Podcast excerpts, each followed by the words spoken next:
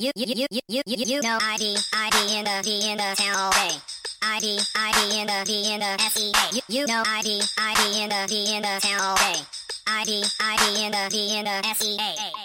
Hello and welcome to episode 359 of the Fabulous Pelton Cast, sponsored by our friends at Pagliacci Pizza. I'm your co-host Kevin Pelton, And I'm Tristan Carasino. and we're coming to you once again from Renton, Washington, home of the Super Bowl 48 champion Seattle Seahawks. It's the Julian Peterson edition of the Pelton cast. Okay, I thought Lo- it was 58. Long forgotten. I'm pretty me. sure. Did you look that up? He's 59. No, He's he is 59 on the Seahawks. You just look on your spreadsheet to see who you have there. Blair Bush is all I have there. Seahawks. okay, it's the lineman. Julian Peterson and somebody named Blair Bush edition of the Pelton cast. fixture in the 80s for the Seahawks. But as you're listening to this, we are 10 days out from Pelton Cast Live. you may be listening to this after the day that it's released, Tuesday, April 11th. So it could be fewer than 10 days. at Belltown Yacht Club. the sold out Pelton Cast Live and what just arrived in the mail last week was brand new, hot off the presses. Pelton Cast merch Question mark? exclusively available. Should we post these online for everybody to see? I think it's time. Okay. I think we should post. We are going to share brand new merch. This will be out this week. Only available at Pelton Cast Live. If they do not sell out at Pelton Cast Live, we will have them available online after, probably for some type of donation or something. But this could sell out at the event. There are not that many. There are not that many. There's it's a T-shirt. There are not that many of them. Our first ever T-shirt, in fact. We've been exclusively in the hat category of merch so far.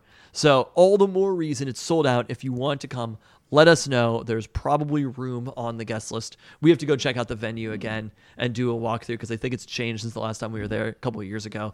So there should still be room for you, for you at the event. If you want to come, just let us know. You know what to expect from Pelton Cast Live. We don't know what to expect from Pelton Cast Live. It's way too soon. we probably should have figured those things out. But Talkin' Taco Time with the full co host together for the first time at a Pelton Cast Live. and also we're going to bring back uh, Taco Time Concierge live. Uh, check out a preview of that on this week's Talkin' Taco Time later this week. An NFL draft preview, which is getting hot. It's getting spicy. I'm so ready for the NFL draft with Ringer NFL draft guru Danny Kelly. The crowning of Seattle's best donuts, which we will take one step closer in our Royal Rumble bracket this week. And as always, come hungry for Pelton Cast Live. This is for people who have tickets also. Make sure that you come hungry. You will be well fed at Pelton Cast Live. You can't even imagine who will be there. There are no sponsors of this podcast or friends of this podcast. Can't can't think of anyone. I can't wait. right, and I'm a little nervous because we have to figure out what we're doing. We we do. Uh, let's get to this week's beer from our friends at Reuben's Brews. Back to them again this week. It's the Apropils Italian lager, inspired by the classic example from northern Italy. Apropils is our take on a crisp and snappy Italian-style pilsner that we lagered on Spalt Select hops for about four weeks to amplify their zesty lemony character. Notes of crisp pear and a white grape are supported by a moderate degree of bitterness. Oh, I just I could taste the bitterness. Honestly, That's- there's been a lot of bitterness in the Italian world recently, Well, yeah, that's the bitterness of the 2022 World Cup, and the 2018 uh World Cup. Uh huh, Yeah, and then also I don't know what else you're going for here. the 2014 World Cup. oh, You're at the wrong years. You- you- These are the right years, I guess. There's been a lot of bitterness. It also tastes like the the the sweet taste of victory before playing uh, Japan in Tokyo. But also the bitterness about sending down Matt Festa. First of all, how dare you, Mariners? This should have been an all Matt Festa being sent down takes this week. It's not, sadly. But I should have done it 100% about the, the Italian discrimination that is existing in the Mariners front office right now in know. favor of JB Bukauskas. well, not JB Bukowskis. JB Ko- Bukowskis. I know he got he got it too. Uh, you know, last week on the pod, I joked that the Mariners were had three Italian players, but maybe not for long. And I was not thinking Matt Festa was going to be the odd man. out. Definitely was thinking it was going to be Tommy LaStella, who continues on the roster unabated. There certainly are th- two Italian players on the roster. Even been a rough start for a guy Sam Haggerty, but uh, plenty plenty of time left in the season for him. Let's get to our toasts, none of which are to the Mariners sending down Matt Festa. But first off, to the Seattle Kraken for clinching a playoff spot in their second year as an expansion franchise with that last Thursday's 4 2 win over Arizona. Wow. Uh, it, it was like there's a lot of stats out there. I think they're the, the first expansion team since I think it was 1981 to make the playoffs in their second year of existence. Of course, it's kind of tough when the Vegas Golden Knights made the Stanley Cup Finals their first year of existence. That's almost like just like a uh, an interesting nugget more than it is an important bit of information. Just that it happened to happen in the second year. But to their to their credit, dramatically improved from year one with a young core led by Matty Beniers. So an exciting time for the Kraken, and with the Kraken making the playoffs, these Sounders, who had previously made the playoffs every year in MLS, are now the only Seattle pro sports team that did not make the playoffs in their most recent season. Pathetic Sounders. They're only in first place in the MLS Western Conference thus far this season. Although, sadly, by the time the interminable MLS regular season ends, odds are very good. At least one, maybe two, maybe even more. Seattle teams will not have made the playoffs in their most recent season by by when we get to there. You're thinking of which these teams are? I I feel like there's a chance that aside from the Kraken, no Seattle teams make the playoffs this Well, season. the Sounders are, are looking good, and Yeah, I- this- OL Reign, I'll, I'll still give pretty good chances at this point, but uh, uh, Storm and Mariners not as likely as last year. All right, our other toast this week is UW Softball's Sammy Reynolds, who was named Conference Player of the Week after hitting 625 with a pair of home runs and seven RBI last weekend against Cal. It's Reynolds' first Pac 12 honor this season and the fourth of her career. Did you see any of these home runs in person? I did. I saw one of them. There you go. Yeah. It was very cold. My review of being at the ballpark is that it it is a it's very fun to be at the ballpark and also uh, Seattle Washington is the worst place in the world. It was freaking April and it was like we were bundled. I swear to God, it felt like UW was just about to lose to Oregon State. Like that's how gross it was inside of there. We we went to UW softball when they were playing in the I don't know if it was the super regional or just the the first regional round, and that was in like late May, and we were bundled up. It was still just So, as cold. yeah, I got, I got a lot of Okay, fair enough. Fine. It's A- an- early April is not that big of a deal. It's in all Matt Festa and Seattle weather edition It was. of M's It was. I mean, the Husky softball team played awesome. We'll get we'll get to them more later. the action was hot. the experience the of being there was great. I weather loved, it was was the first Husky softball game I've been to since that, Yeah. and it was the first one that I went to in the actual stadium. Right, not going around the freaking East End zone. So we were in center field. The seats are awesome in center field. You're right there on top of the action. You know what I mean? Uh, and the Husky bats were kind of on fire. It wasn't a All great game long. for uh, uh, Kelly. Lynch. Kelly Lynch did not have a great game, game pitching. Couple, a good couple of innings, uh, but fell off for an inning. But just the the atmosphere being there was very very hyped. It was packed for Nice. a Cal game. It was the second second leg of a doubleheader that I went to, unbeknownst to me that it was the second leg leg of a They doubleheader. had uh, they had canceled the Thursday night game, postponed it to to Friday due to rain. An umpire gave my children uh, like a game used softball. I, I just didn't even imagine that was a thing that would happen in a softball game. Huh. Uh, so no, I had an amazing time being there. Aside from how horrible Seattle, Washington is weather-wise in every single possibility, Sadly, UW softball cannot control that. it was it was again. It really felt like we were just about to like like I feel like there've been Apple Cups that have been warmer. It has to be rainy for us to be about to lose to. yeah, no, the State. Oregon State. Yeah, the Oregon State wasn't. It wasn't quite gross enough. This was more just cold. All right, with the toast complete, that brings us to the next ladder, the of uh, the Royal Rumble in our search for Seattle's best donuts, and we already had a change to the bracket because it turned out when the two of us went this morning to go get donuts that despite the website saying that they were open Mondays, despite Google Maps saying they were open Mondays, half and half donuts was not in fact open on Mondays, and you deemed this a disqualification worthy event. I mean, I don't think they were probably going to win anyway. I, I was a little lower on half and half than you were. I mean, the the reviews of the photo we posted online were quite strong because the old fashioned in there looked terrific without question. It was good. It was a good old fashioned. It was a very good old fashioned. Th- That was not my issue. It was just that I, I thought the maple bar was a little dry. And, you know, i this is something we talked about last week. If you're going to be Seattle's best donut, I need to be confident that if, if I'm sending someone there on my recommendation, putting my good word out there that you're Seattle's best donut, you need to deliver no matter what they order, I feel like. Okay. I'm, fine sorry, Seattle Best Donuts. We already know yeah, yeah. We know that you cannot. Literally, none of these places will be Seattle's best donut. Already- Impossible already. to be. So, Uh, I, I, I just feel like, a, I mean, we don't have that many more weeks to do this. Literally, Been- like the amount of times that I'm going to be driving to Capitol Hill looking for donuts are not going to be that many more times. So I'm willing to accept that if there is a situation where I happen to be in Capitol Hill in the morning able to get donuts, I'm not going to plan around it, but if that situation arises, I will go to half and a half and I will get donuts and I will judge them vis a vis whoever has come out to fight whoever the challenger is at the moment. which could mean four donuts next week or the week after, since we Look, it's battle scheduled it for royale style, right? I don't know if it actually is battle royale style. Uh, it's actually tag team. I don't, I don't know which of the donuts are taking in and out at any given time. So that left us with two competitors this week. Of course, returning last week's champion, Chuck's Donut in Renton, against Raised Donuts and Cakes in Seattle's Central District. So uh, we had previously been to Chuck's last week. Today we did go to Raised Donuts. And tell us a little bit about the donuts that we got.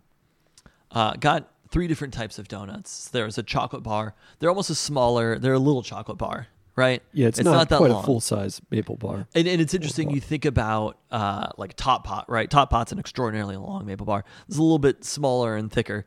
Uh, then there was a strawberry balsamic donut, right?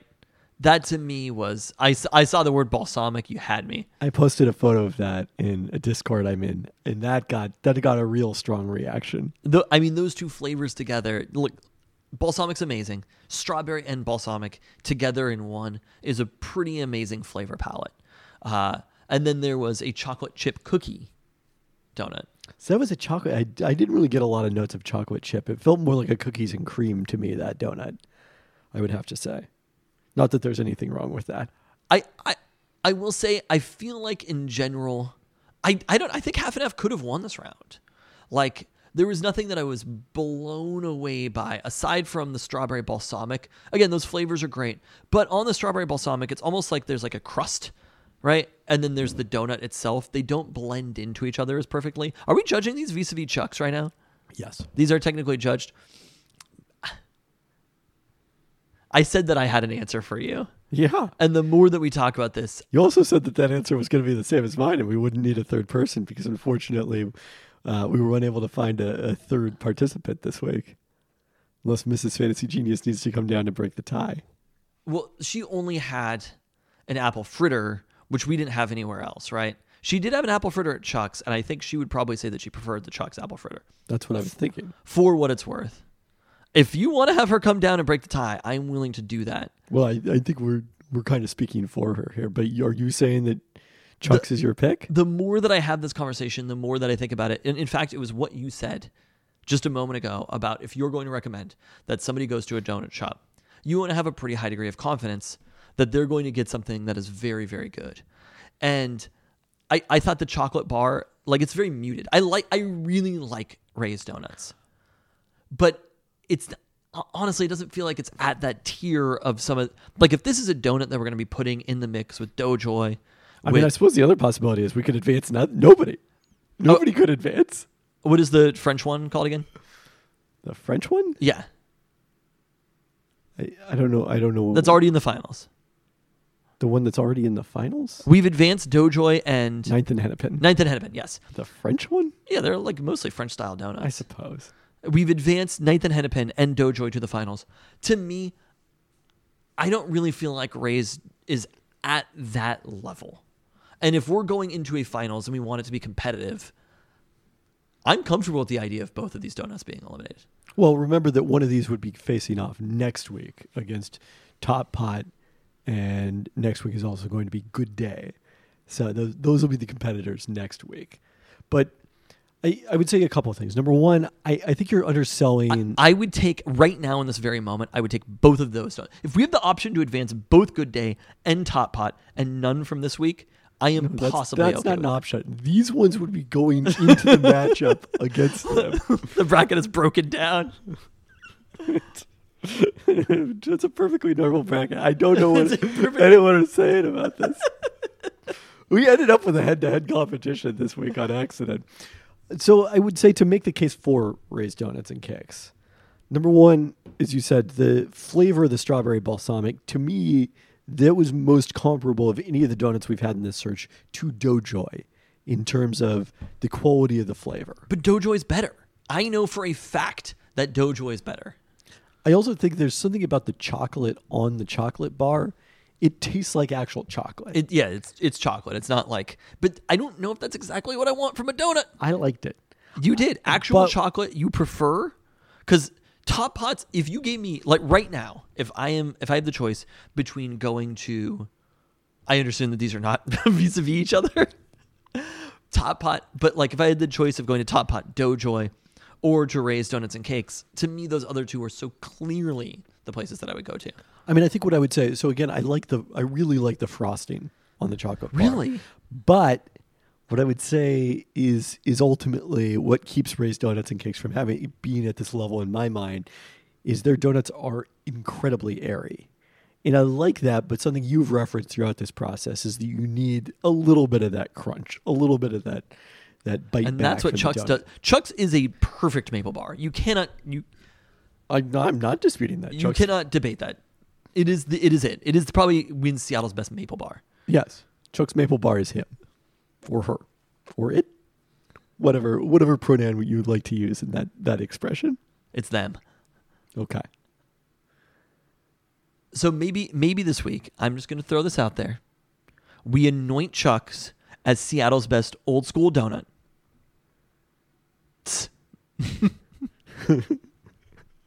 I mean, it is both.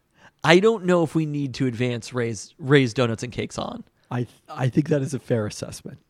So that would just give us Top Pot versus Doughjoy next, or versus uh, Good Day next week. Top Pot versus Good Day.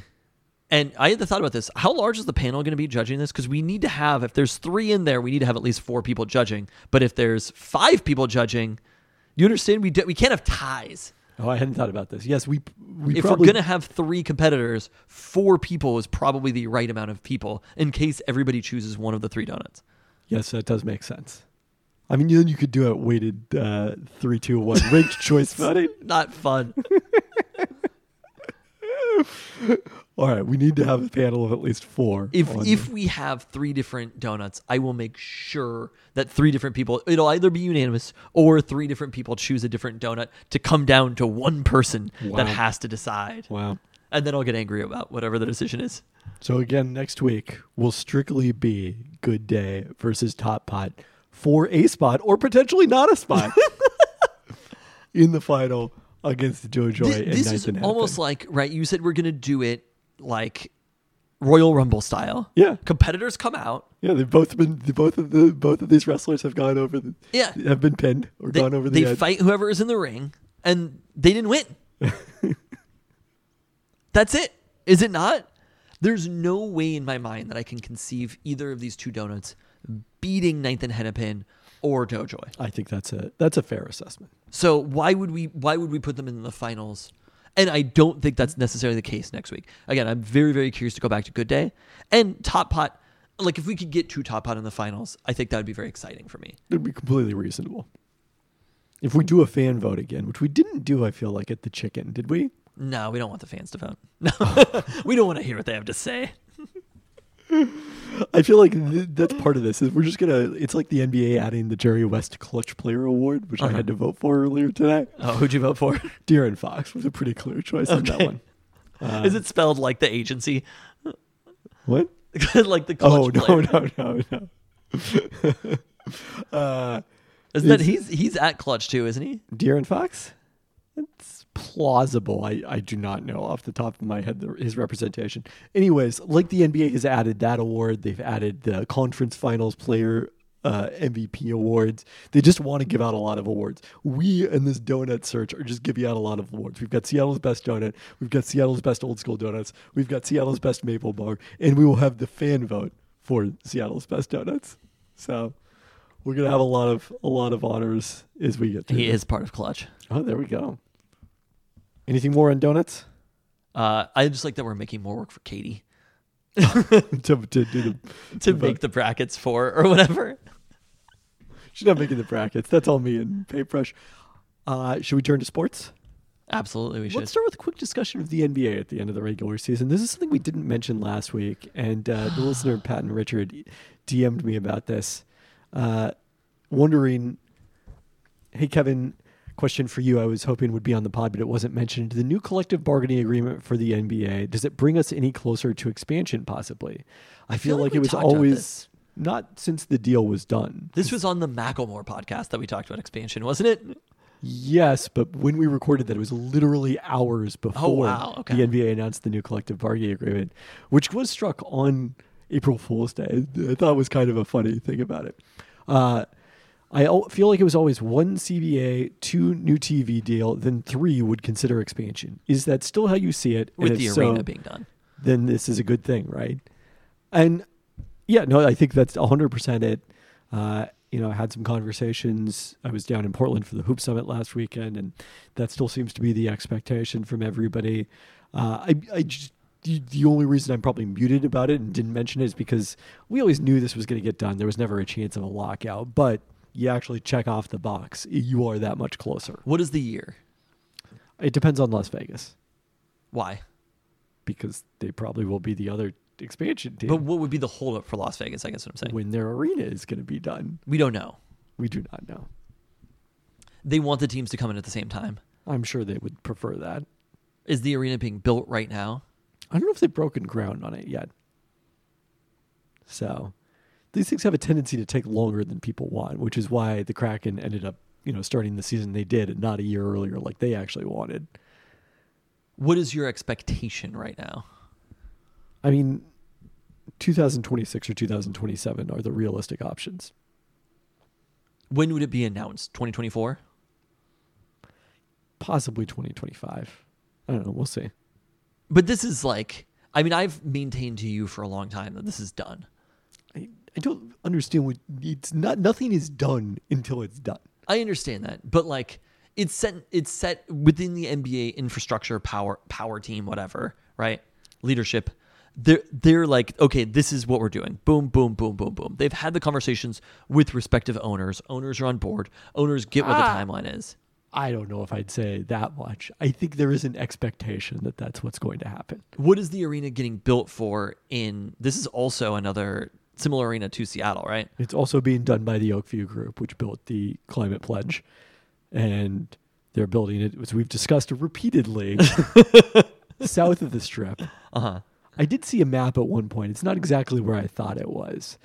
Uh, it's toward, toward, sort of towards the uh, south side of the uh, uh, the airport, and it, I think it might be a little bit removed from the strip.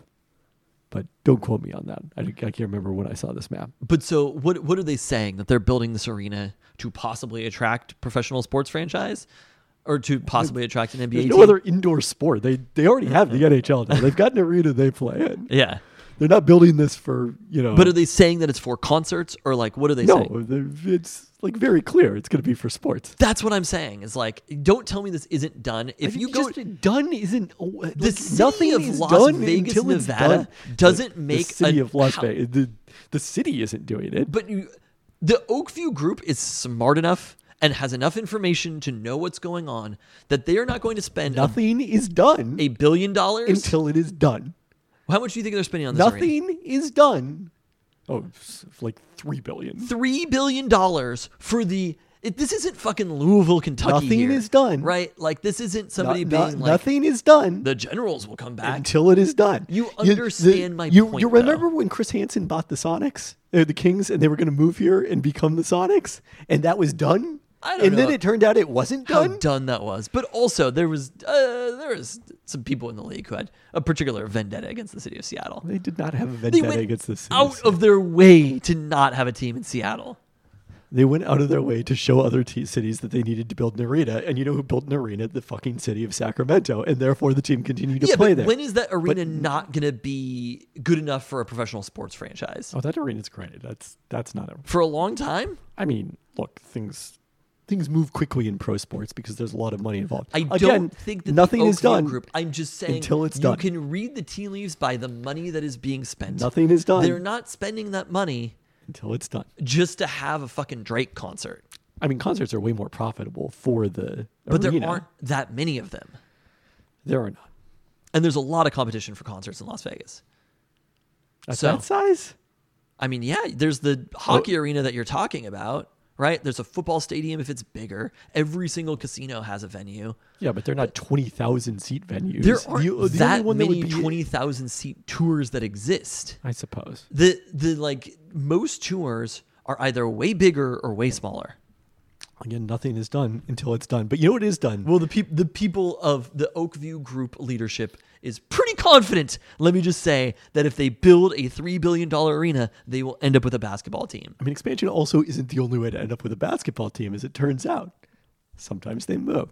What is done is the Blazers' regular season, mercifully, after a number of players that you had never heard of, that I had maybe barely heard of at most. They weren't even your, out your the season. jersey number database. no, sadly, Where did Jonathan Williams rank? Jonathan. Chance Comanche. Uh, Omar Minaya was uh, was a new one. Uh, no, sorry, Omar Justin, Minaya. Justin Minaya. Omar Minaya. There was a Minaya who played football too, wasn't there? Maybe no, maybe not. Maybe not. I don't know. So, but Omar Minaya's son was on the team. He was, yes. God, there was one other player too. I think he might have been white. I found out. I don't know about this. There was another dude who like the, the my favorite thing about the last games was how many minutes they played too. It wasn't just like Chance Comanche's coming in for his first game ever. He's playing 36 minutes in his first game ever. They lost by 59 to the Golden State Warriors. Or was it 57? It was 56. Thank oh, you. 56. Wow. Okay. I'm not good with numbers. In their Oh, S finale. Mays. Skylar Mays. Uh, not. Not Yes. white? Okay. He is not. Uh, He was one of the dudes that I he had. also is, has extensive NBA experience. So he was, along with Shaquille Harrison, who now plays for the Lakers all of a sudden, uh, one of the players with whom I was most familiar before he was signed. any of us could play with the Lakers. Hmm? All of a sudden. It could happen to any of us. Uh, after the game, they held the post the exit interviews for Damian Lillard as well as Chauncey Billups, Jerami Grant, I think went, and Joe Cronin, the lead basketball executive. And everyone talked about how like much they expect to be way more competitive next year, to be more experienced, etc. Uh, and this coming on the heels of them going into the lottery now with the fifth best odds, uh, and at worst the ninth best pick in the draft.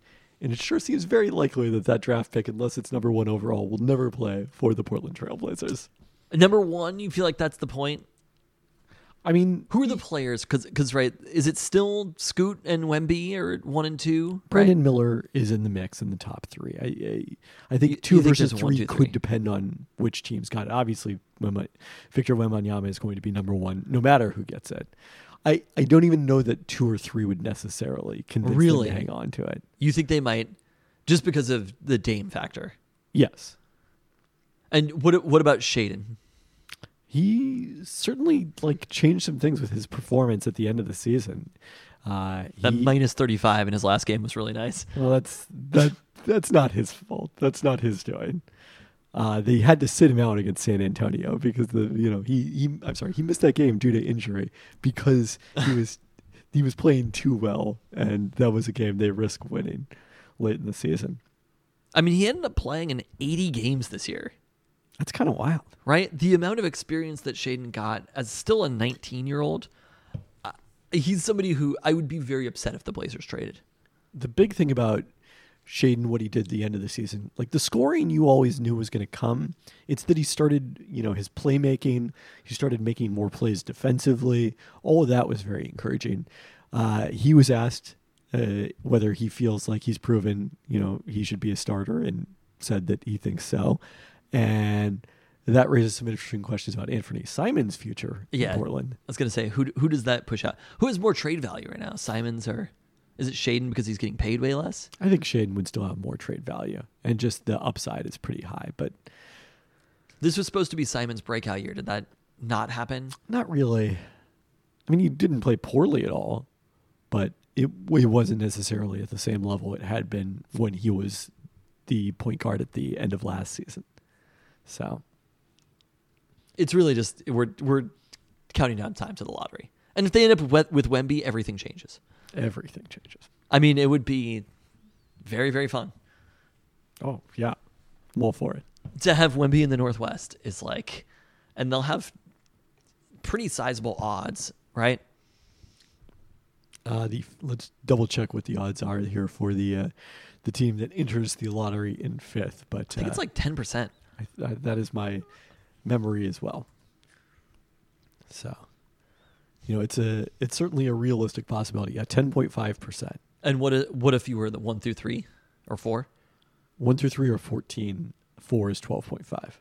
I mean, there's not a big difference, There is not no. right? I You're mean, a stats guy.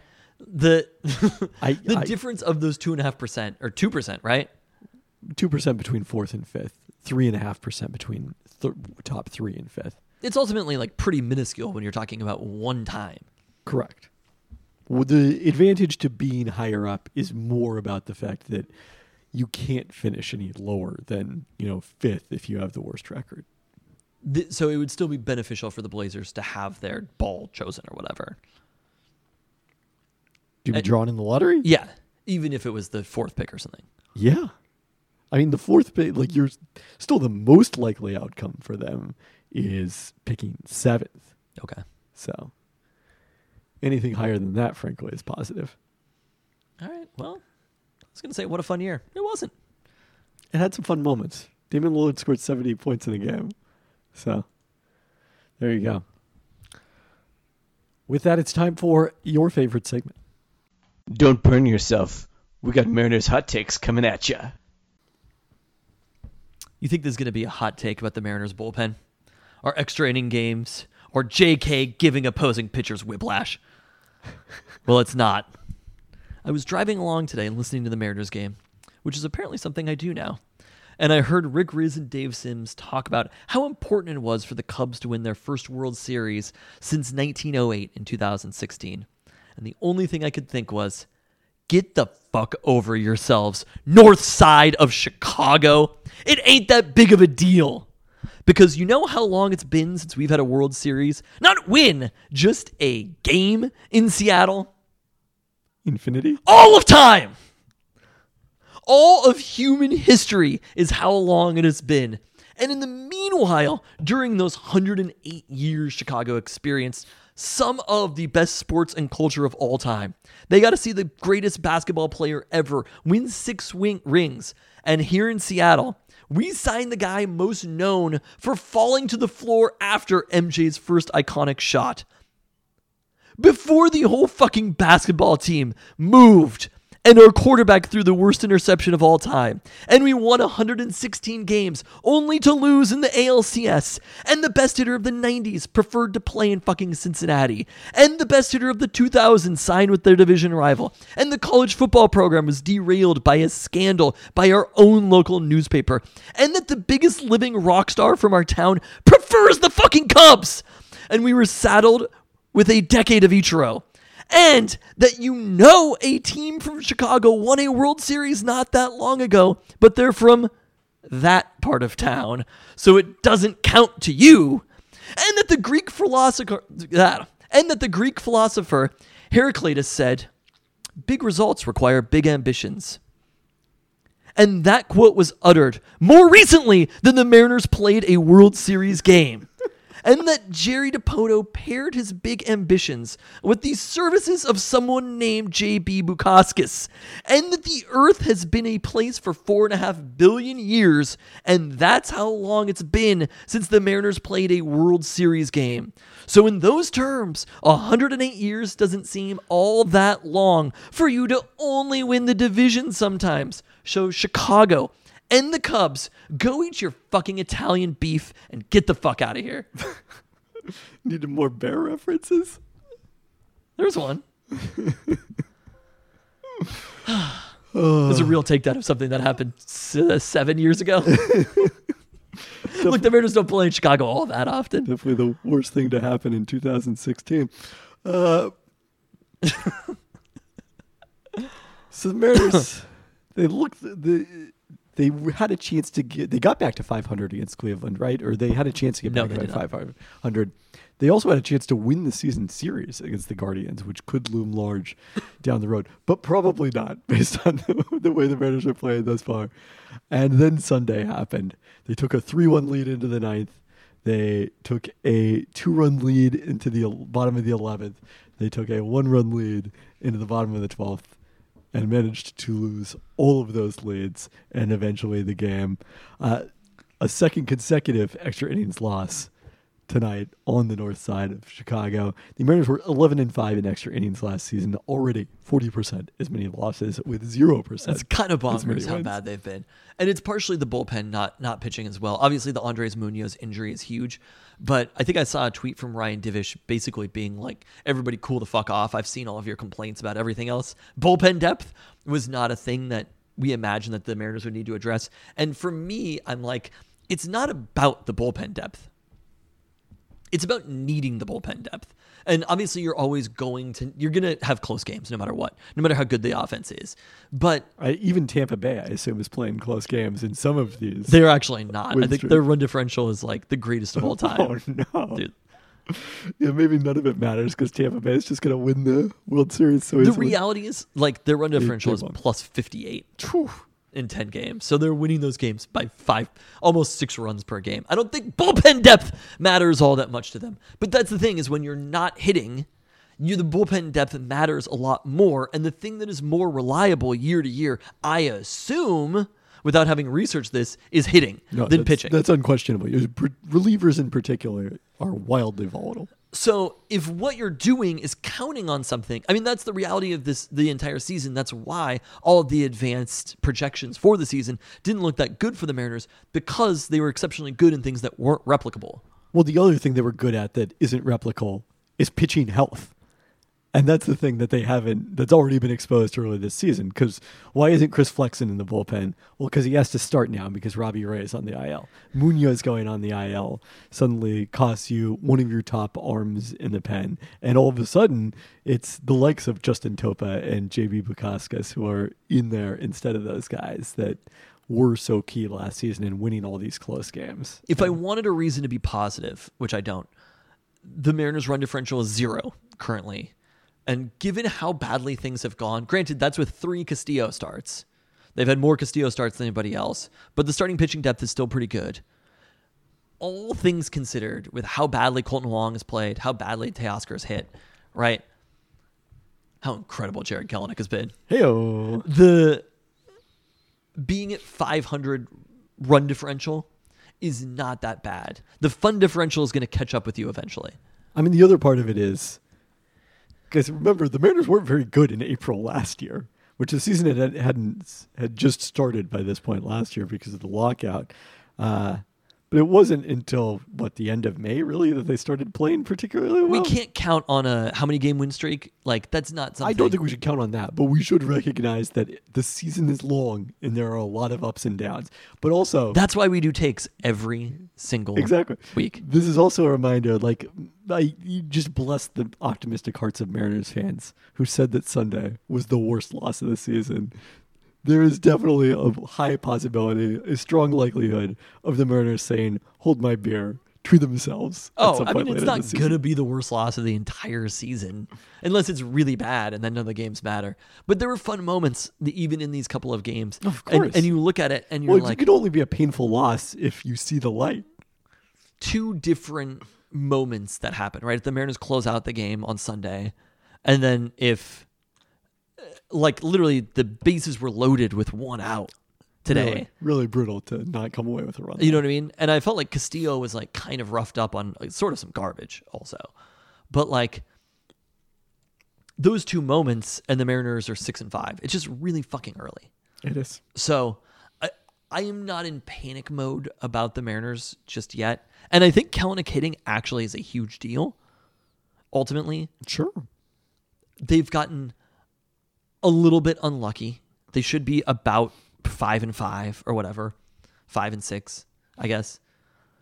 I mean, that's only one game different. Than that. Exactly. That's what I'm saying. It's like they've gotten a little bit unlucky, but the difference right now, when there's only 11 games played between four and seven and five and six, seems huge. Right. And in reality, it's not that big of a difference. All right, let's turn our attention to the Kraken. After clinching the playoff spot last Thursday, the Kraken beat Chicago seven to three for their fourth consecutive win, then extended it to five with a four-one win Monday in Arizona. The win streak has the Kraken tied for the third spot in the Pacific Division, which would hypothetically mean a more favorable first-round matchup.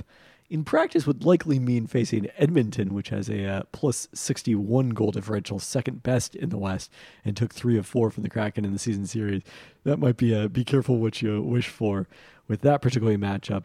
Uh, Kraken will wrap up the regular season with a home and home against the Vegas Golden Knights this Tuesday and Thursday. The playoffs begin as we record this a week from now, a week from Monday. Okay. So they're coming.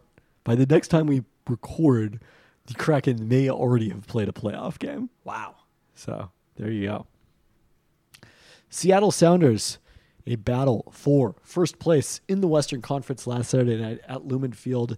After a scoreless first half where St. Louis City SC maybe had the better of chances, the Sounders took control of the battle of these two teams in the second half. Filling in for the injured Joao Paulo, Josh Atencio got the started, scoring started with his first career goal, a screamer from outside the box, in the 65th minute. Raul Ruidíaz, who came on as a substitute for Leo Chu after Jordan Morris again started at forward before moving uh, back to midfield, added another on a tap in before the Sounders got a third goal late on an own goal to win this 3 0. Sounders moved a point ahead of St. Louis and two points ahead of LAFC, which has the best points per match in the West, with one match still in hand over the Sounders. It's a derby match this Saturday at struggling Portland, which has just five points through seven matches thus far and just six goals. Oh, we love to hear it. The Timbers added Cote d'Ivoire forward Franck Boli after the season opener. Boli has played just two matches off the bench as he acclimates, scoring in five minutes on his debut before playing 25 minutes off the bench last Saturday. So we'll see maybe a chance he makes his first start against the Sounders. Uh, Brian Schmetzer called Paolo sitting Joao Paulo sitting out Saturday due to hamstring tightness precautionary, so we'll see if he's back in the lineup this weekend. Although with Atencio playing well, uh, all the more reason to not push it here. Uh, this is Brian Schmetzer has been basically spoiled for choices thus far with the Sounders, with so many players in different lineup configurations playing well. So, All right. The pendulum always swings back and forth. Between the Sounders and the Mariners, Kind of, but also like the No, Sounders having literally never made the playoffs in the same season. having it hasn't been that many years, and the Mariners haven't made the playoffs very many times. That's that's the point. But the the Sounders always made it until the Mariners finally did. Having this team back though, after what they went through last season, and seeing a team that's mostly the same, looking very good, it kind of felt like that's what was inside, right? It was like let's kick into gear, and it never quite happened throughout the year, and now it does feel like the Sounders are near the class of MLS. I think it also shows the value of not overreacting to a down season like that. Like they could have made dramatic changes. The team is a little on the old side certainly, but instead it was just, you know, some minor tweaks around the edges and the continued development of younger players like Leo Chu and Atencio has really changed things dramatically. And yeah, I mean, you know, the other thing I didn't mention in terms of depth, like Christian Roldan didn't play in the midfield here. He, for the second consecutive match, played right back. His brother Alex Roldan played left back with Nouhou uh, still just coming back from international duties. So, you know, they've Schmetzer's got a lot of choices. Uh, it's a good problem to have. OL Reign is back from their international break. Will play their home opener this Saturday against San Diego. Uh, during this break, the U.S. women's national team beat Ireland 2 0 in a friendly on Saturday with Rose Lavelle starting and Emily Sonnett playing off the bench from the Reign. They will play Ireland again Tuesday in St. Louis. The hated rival Wave, one of two NWSL teams that have won their first two matches, the other being slightly lesser rival, the Portland Thorns. Only Portland has outscored San Diego's six goals thus far, with three of those coming from Alex Morgan, two more from 18 year old Jaedyn Shaw, who is the U.S. Soccer Young Female Player of the Year in 2022, already making a big impact for the Wave. Uh, they signed her late last season. So, will be good to see uh, OL Reign back at Lumen Field for the first time since the their great attendance at the playoff match. Their loss in that one to uh, Kansas City, and uh, hoping to add another three points to their ledger. Monday night was the WNBA draft. And with the number nine overall pick, the Storm drafted Tennessee forward Jordan Horston, who was expected to go as high as the top four picks, but uh, was unexpectedly still on the board. The versatile six foot two forward averaged 1.6 steals, 1.1 blocks per game last season, and 4.0 assists per game in her career. Shooting is the big question mark with Horston. Shot just 28.5% during her college career on three pointers. She finished that Tennessee career at Climate Pledge Arena, recording 17 points, three assists, and three steals with seven turnovers in a loss to Virginia Tech in the regional semifinals. So she'll be right back there to start her WNBA career. Okay, is that who you told me you thought they were going to draft? No, I because I didn't think she was. Well, when we were talking during the draft, uh, and I realized that she had not been picked, then yes, Yes. It Okay. seemed- So it was an obvious pick for the Storm. yeah, it seemed very clear. But she was an obvious pick before that too, and didn't get chosen. Why? Why do you think that was the case? I mean, I think the shooting is a big factor.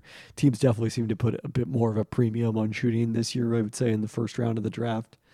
Uh, I would say some similarities. They're, they're different players, but some broad similarities to Gabby Williams, who started at small forward for the Storm last season.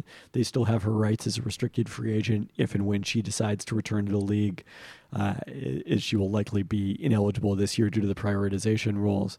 But same kind of thing where someone who can handle the ball, offer some secondary playmaking, be really effective in transition, and we'll see if the shot eventually comes around.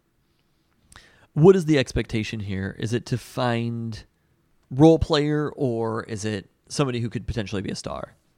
Role player, like at this stage of the draft, as I Even though she fell. yeah, it's kind of iffy when you get outside the top handful of picks in the WNBA. But so anything you get is a, a positive, I would say. But uh, again, you know, I think this is the kind of pick that gives you a better chance of that.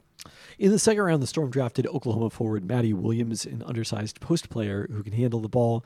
Little bit of Julius Randle to her game, I would say. Like, you know, obviously not quite at that level, certainly at the uh, WNBA, but, uh, you know, an interesting pick there. They also drafted South Florida center Dulcy Fankam Mendjiadeu, a native of Cameroon who played four years there before after beginning her career in junior college. With their final pick in the third round, the Storm took Skyline High School product Jade Loville, who started her college career at Boise State before playing at Arizona State and finishing up with Adia Barnes at Arizona. All right. So That was Mickey a pick because she's from the Northwest or I mean, yes, a third round, it's a real long shot to make the team by that part of the draft. So always nice to have, you know, a local talent. Uh, let's turn our attention to Husky sports. UW baseball won the opener at Arizona, thirteen to eight, before dropping the last two games of the series, including a thirteen to one loss Ugh. on Saturday. Huskies down to six and six in conference play ahead of this weekend's matchup with Arizona Arizona State, and I gotta say, No. there's some pressure. They're in danger of falling out. They have to win the series. This is like like a sports movie. if they're below 500, they're out of the rundown. Let's win it for the rundown, boys. That's the mark. If the Huskies fall under 500, what, literally, what does the UW men's basketball team have to do to get out of the rundown? How do I get them out of? What can I do to get them out of the rundown today? There's a different standard for you know men's Huskies basketball, men's basketball team. Than, than baseball. I'm afraid. They are they are getting close to futility similar to like what I was talking about for the Mariners. It might have been all of eternity since Husky basketball was interesting to watch. but like there was the one moment. We'll have the cold-blooded moment. That's it. Period. Oh, Husky baseball How quickly you forget beating uh, DeAndre Ayton. I've forgotten beating DeAndre Ayton. That was an emergency. Oh yeah, that no, that was actually really awesome. That men's was really, really fun. emergency pod. I guess we did one for the Utah State and then for the coaching. Dominic Green, right? Nailed the nailed the shot. Correct. That was huge. He's in High School zone? Dominic Green? There we go. I could not tell you what high school anybody from UW baseball went to. Uh, no, there's one dude from Liberty. Yeah, you did know that. Because I looked through it while we were on the podcast. So okay, that's that's the point though. If we if we end a weekend and they're under, under 500, they're gone. They're they can get back if they climb back over 500.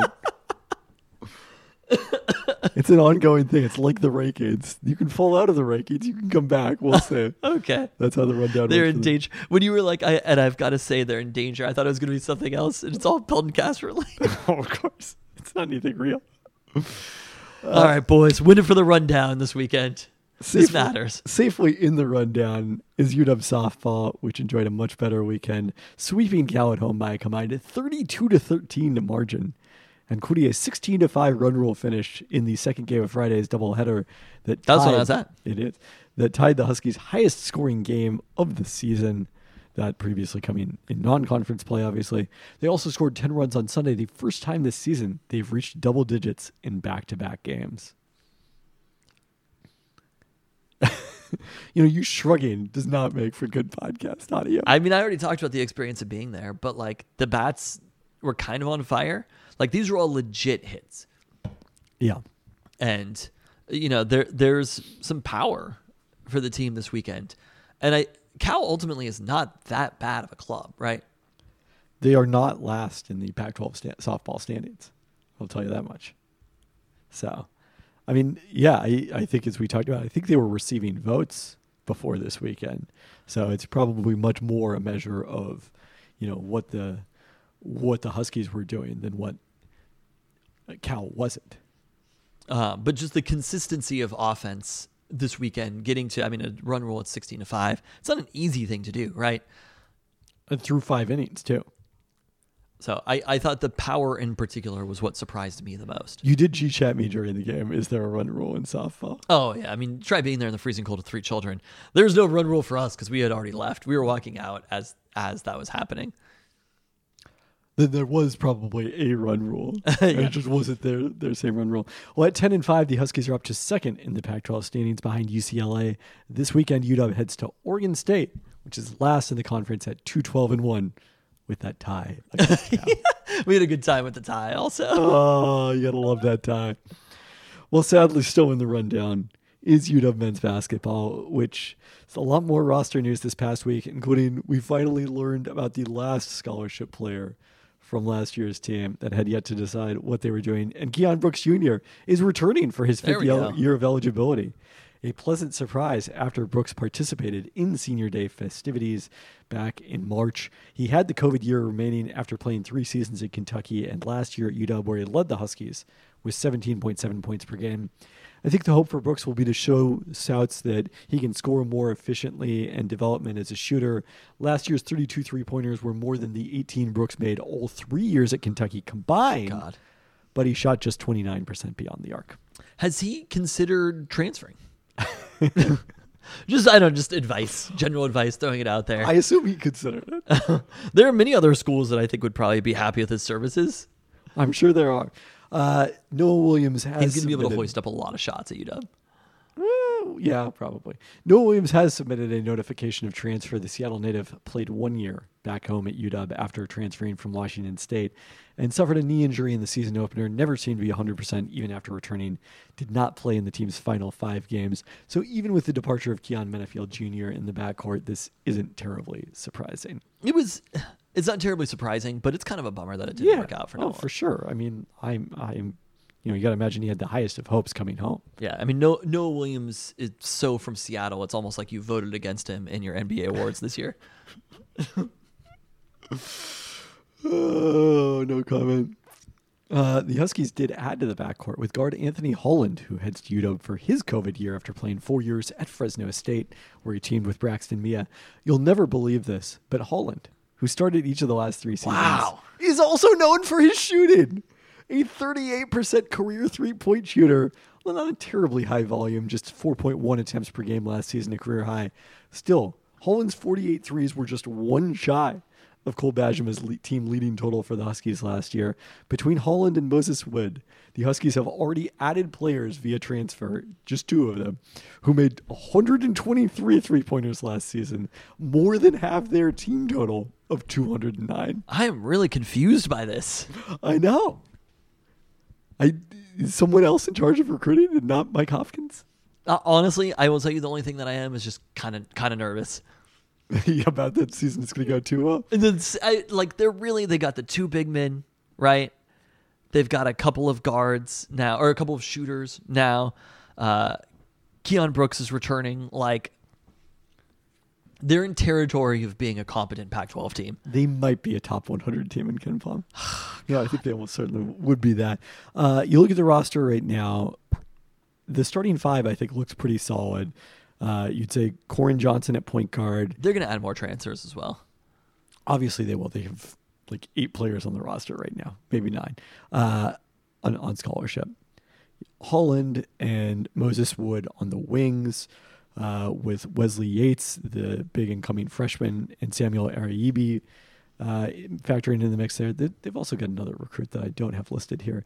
Keion Brooks starts at power forward in all likelihood again, but I think we also may see a lot of Braxton Meah and Franck Kepnang playing together. assuming Twin Towers. There we go. I mean, they experimented with that a little bit. Uh, I did get a chance to watch Koren Johnson. It is like straight up a foul out waiting to happen. I can't wait to see it. but at least you have one of the others, the other in reserve. That's why you want to play them both at the same time. Is get get I both mean, I don't think that's going to be your primary lineup. I think Brooks will start at power forward, but you're going to see it for sure. Uh, I got to see both Koren Johnson and Braxton Meah play for the Portland Generals practice squad against USA Basketball and World Rosters for the Nike Hoop Summit in practices scrimmages last week. Uh, Johnson started both games at point guard, led all scorers against the World team with 21 points, flashing improved shooting after hitting 32% of his threes as a freshman. Uh, Meah coming off the bench behind Oregon center Nate Bittle, not quite as impactful, kind of struggled to keep up with the pace a little bit against the U.S. team uh, in that scrimmage, but not sure how much you know game action he's been getting at this point after the end of this, their season. you got me like a tiny bit excited about Husky basketball again. It's worrisome. All right, that's fine. They're back on the rundown. That's it. All it took was getting two guys who can shoot. I mean, those are the first two in Hop's tenure, right? Cole Bajema. Was Cole Bajema really that good of a shooter? I mean, he shot a very high percentage from three last season, didn't he? All right, fine, fine. he doesn't shoot that many of them. But it also starts to make a lot more sense why Cole Bajema transferred. I mean, you know, maybe the Huskies went more aggressively after these guys. I guess he only hit 36% from three last year. Uh, maybe the Huskies went more aggressively after these guys after they knew that Bajema was going elsewhere, but Where did he end up again? he has not announced anything that I've seen. I think Menifield is the only destination I remember. So You're saying there's a chance that they asked him to go though. I don't know if they asked him to go, but that he realized that he wasn't going to be a starter potentially. Yeah. It, All it certainly the that transfer takes on a different light in the wake of the transfers they have incoming. I guess is the way I would put it. Can you remind me who Koren Johnson is? So he's a local product, believe Okay. it or not, who uh, played. Local to Seattle. Yeah, Oh, okay. not not to upstate. New Everybody's York. local to somewhere. oh, fair point. Fair point. Uh, who was expected to redshirt last year, but with the Noah Williams injury, ended up playing and playing a lot down the stretch. And was the highest rated recruit for the Huskies in last year's class. He he had previously been at uh, at Garfield, uh, finished his career playing at Wasatch Academy in Utah. Oh yeah, I remember this dude. Okay. I'm sure you do. Yes. When you put said playing down the stretch, that was sort of where things I stopped paying a little bit uh, as much attention. Fair.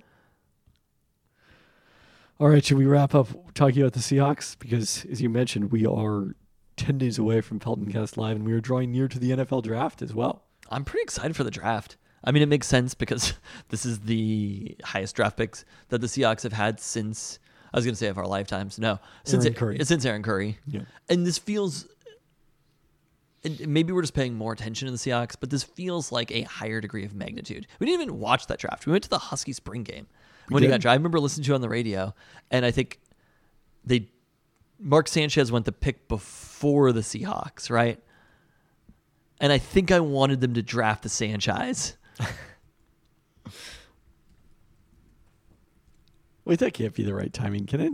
Oh no, I guess was was Curry not the you know, Curry had to be the first Pete Carroll pick, didn't he? Oh, I guess that was No. Russell Okung. Yeah, You're right. Russell Okung and Earl Thomas were the Pete Carroll picks. That's weird because I thought they were really bad in 2009, but I guess they were even worse in 2008. They were four and twelve.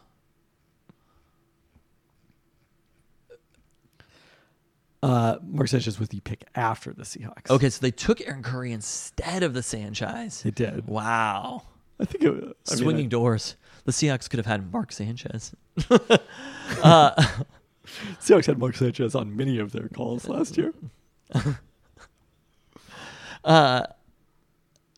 but I'm just excited about the draft. And so seeing some of the reports that we've seen recently, knowing that Arizona, who's the one team ahead of the Seahawks that I think you would have circled as almost certainly not going to take a quarterback. Although I, I wouldn't 100% rule it out. They've obviously paid Kyler a lot of money, but The trade rumors would be, would be strange if they're planning on trade drafting a quarterback. No, I, I think at this point they're probably not. Seeing those trade rumors today, and then also seeing that they are having a top 30 visit, I think, with uh, Jalen Carter as well today.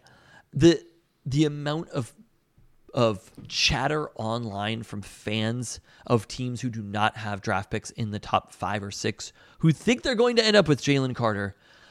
I I have become pretty convinced that I do not see Jalen Carter falling unless Will Anderson falls to the Seahawks. I do not think Jalen. I think the Seahawks are going to take Jalen Carter. I mean, I don't think if Carter goes to six that it qualifies as falling. No, no, no. I, I wouldn't say that's falling either. But like, I, I think there are a lot of teams who are picking at like ten to twelve who really think they're going to like Of course. end up with a Jalen Carter. always think that. and maybe not the teams, but the fans of those Yeah. teams. Uh, and the Philadelphia Eagles are those teams. But like the people who the fans of who are very very online. And again, I've become pretty convinced that if Will Anderson isn't there for the Seahawks, I'm still not convinced they're going to draft a quarterback. I think it's Jalen Carter, and I do think he's the player. They're going to look past everything, and it's just we knew it was destined. Like, and I think it looks likely that he's there now. We thought that the that the Broncos played the Seahawks out of Jalen Carter, and now they've kind of put them in the perfect position to draft Jalen Carter or trade down. Well, a lot of things happened after that. I, I mean, I, d- I don't think the fact that Jalen Carter is visiting is necessarily an indication that the Seahawks are going to take him. It's a pretty clear indication that they are considering taking him, but He's not off the board. the results of what happens in that meeting will determine where he stays on the board. I still think I want to have this conversation with Danny, obviously, when, when we get to Peltoncast Live. I'm curious what he thinks about quarterbacks. But again, if you were to take any player, any single player in the draft who you think the Seahawks will end up with, it's still to me Jalen Carter. Like if this was Vegas style or whatever, and you had odds and you had to just choose one player, Sure, yeah, I think you would have the lowest odds. I agree with that. Just because we don't even necessarily know which quarterback it would be for sure. uh huh. Well, we we know which quarterback it wouldn't be. You know what I mean? Like Yeah. So I think you can like you can pin down the quarterbacks quite a bit because you know it's not going to be Bryce Young or C.J. Stroud. It could be Richardson or Levis if only one of those two goes ahead of the Seahawks. It's not entirely clear which of the two that would be that would go to Indianapolis. I think you would wait Jalen Carter and Will. If this was Vegas odds for it, I think it would be Jalen Carter, Will Anderson are the most likely player, probably followed by Tyree Wilson or something. Yeah, that's probably true. But I still think that the quarterbacks would be next after that. It does feel like I. It's interesting. The Seahawks made they were very public about their we could draft a quarterback, and I almost feel like maybe that helped out the Cardinals. I I think quite possibly so, yeah. who know who knows what will happen in the next 17 days before the draft but like the there are definitely teams who believed it enough who are after who could have looked at that three slot or said to themselves that they fell in love with Anthony Richardson too. I mean, I think the Cardinals are probably sitting in a pretty good position here to collect a premium to move down, which is generally the good idea. Yeah. So, not a lot of other Seahawks news right now, but uh, I'm sure we will have plenty more of it as we lead up to the draft and as we lead up to Peltoncast Live in our draft preview. On that note, Thanks for listening. Thanks for listening and stay tuned to this special segment. We welcome in Marco Carasino to give us his review of the new Super Mario movie. Do you know the name of that one? The Super Mario Brothers movie? There you go. Uh, how long have you been waiting to go see this movie, Marco? I think about this long.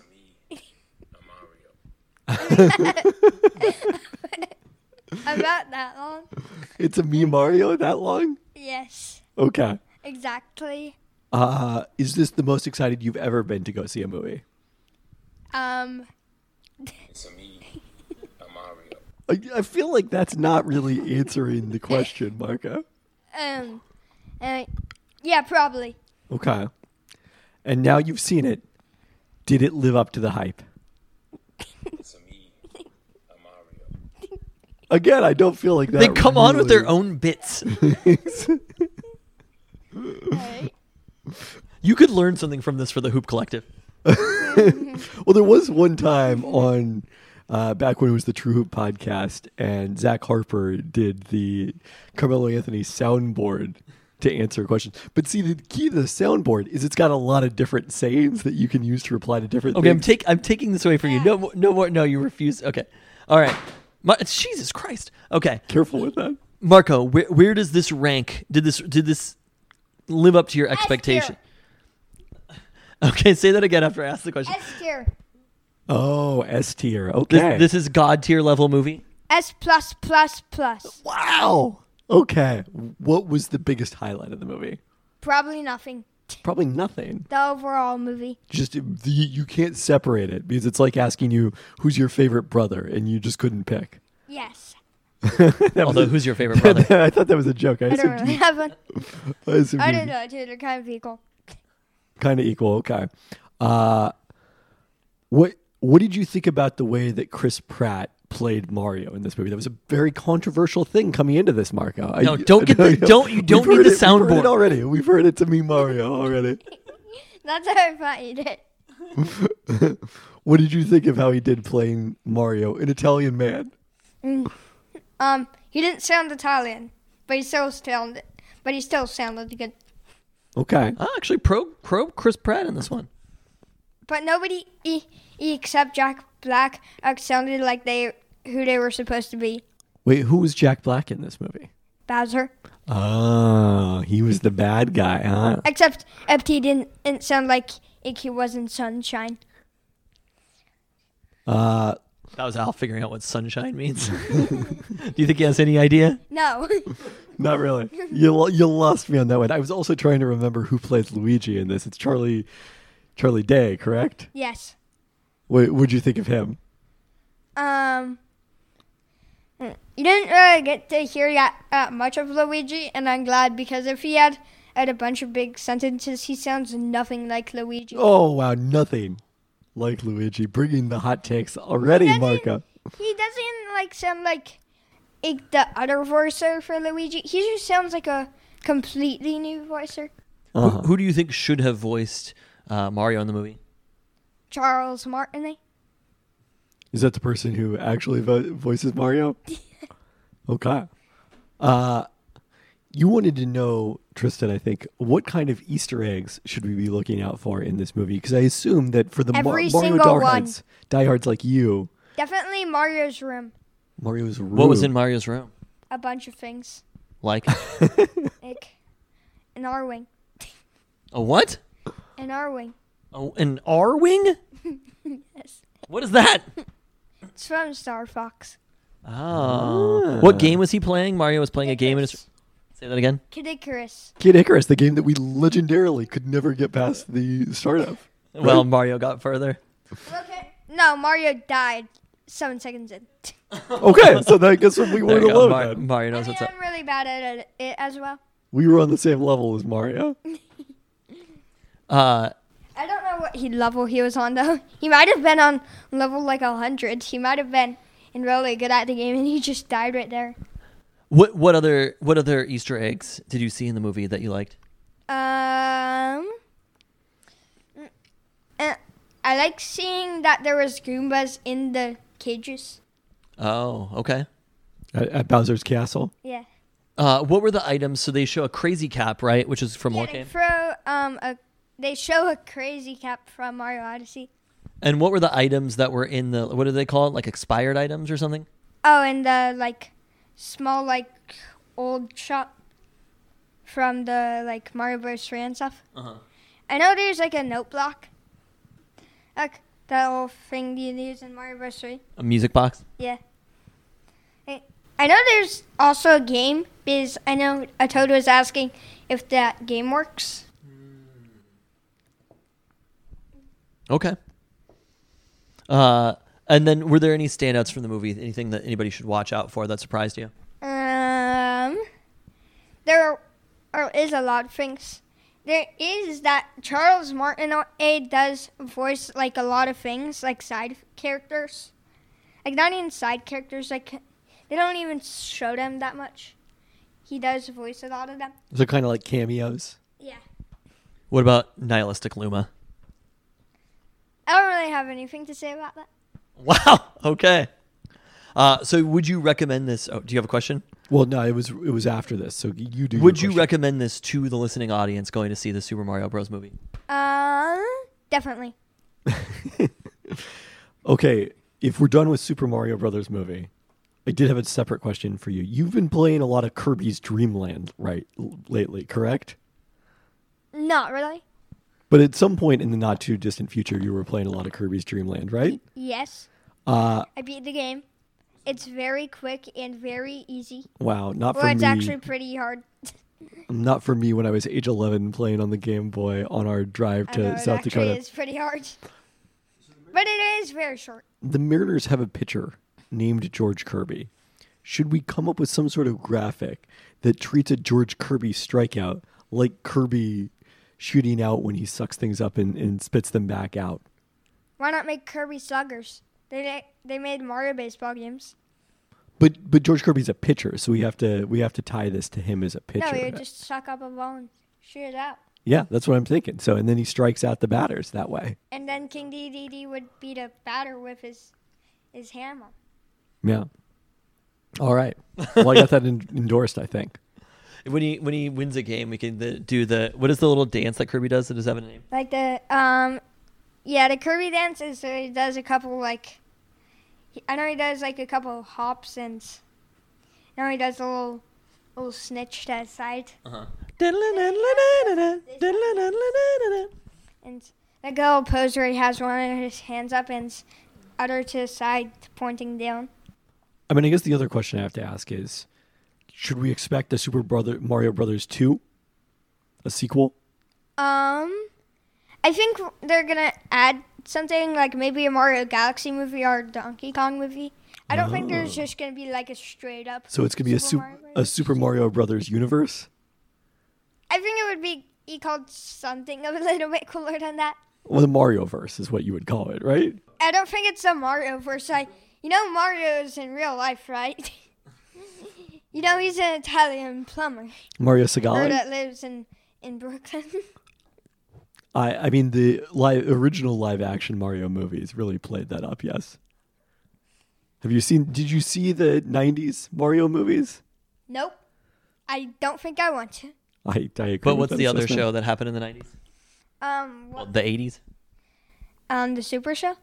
I know that happens, and the Mario Bros. 3 show, and the Mario World show. I want a Yoshi's Island movie though. There was that was the worst part of the movie. If I'm doing hot takes on this, there was a severe lack of Yoshis in this movie. There was. I mean, what about when they do the Mario Kart movie? I guess there was a TV series on SNL. What? well, they already had a lot of Mario Karting Oh, did they? the Okay. movie. Okay. I mean, they couldn't make a Mario Kart movie, but I don't really know what it would ro- revolve around. Racing. It'd be, it'd be kind of like And Fast I and don't the know Furious. how they would have the carts because they needed the Kongs for the carts. But you know, in, in Japan, you can ride around in Mario Kart style carts wearing costumes of various characters. Yeah, you used to be able to do that. They banned it. Oh, they banned it? Yeah, it was in Tokyo. Oh, no. That's such a shame. It was in Tokyo, but they banned it, it for copyright. I had a friend who did it. So, all right. Well, we look forward to whatever the next movie is in the Mario verse. We can have you back on to share your thoughts, Marco. It's the Mushroom Kingdom, and it's also in real life as well. Okay. It is not the Mario verse distinctly. The Mario verse. Are you interested in seeing the Spider-Man Into the Spider-Verse sequel? I'm never or watching that. There we go. On that note, Marco, thanks so much for joining us. Okay. Time for bed. Thank you, Marco. Good stuff.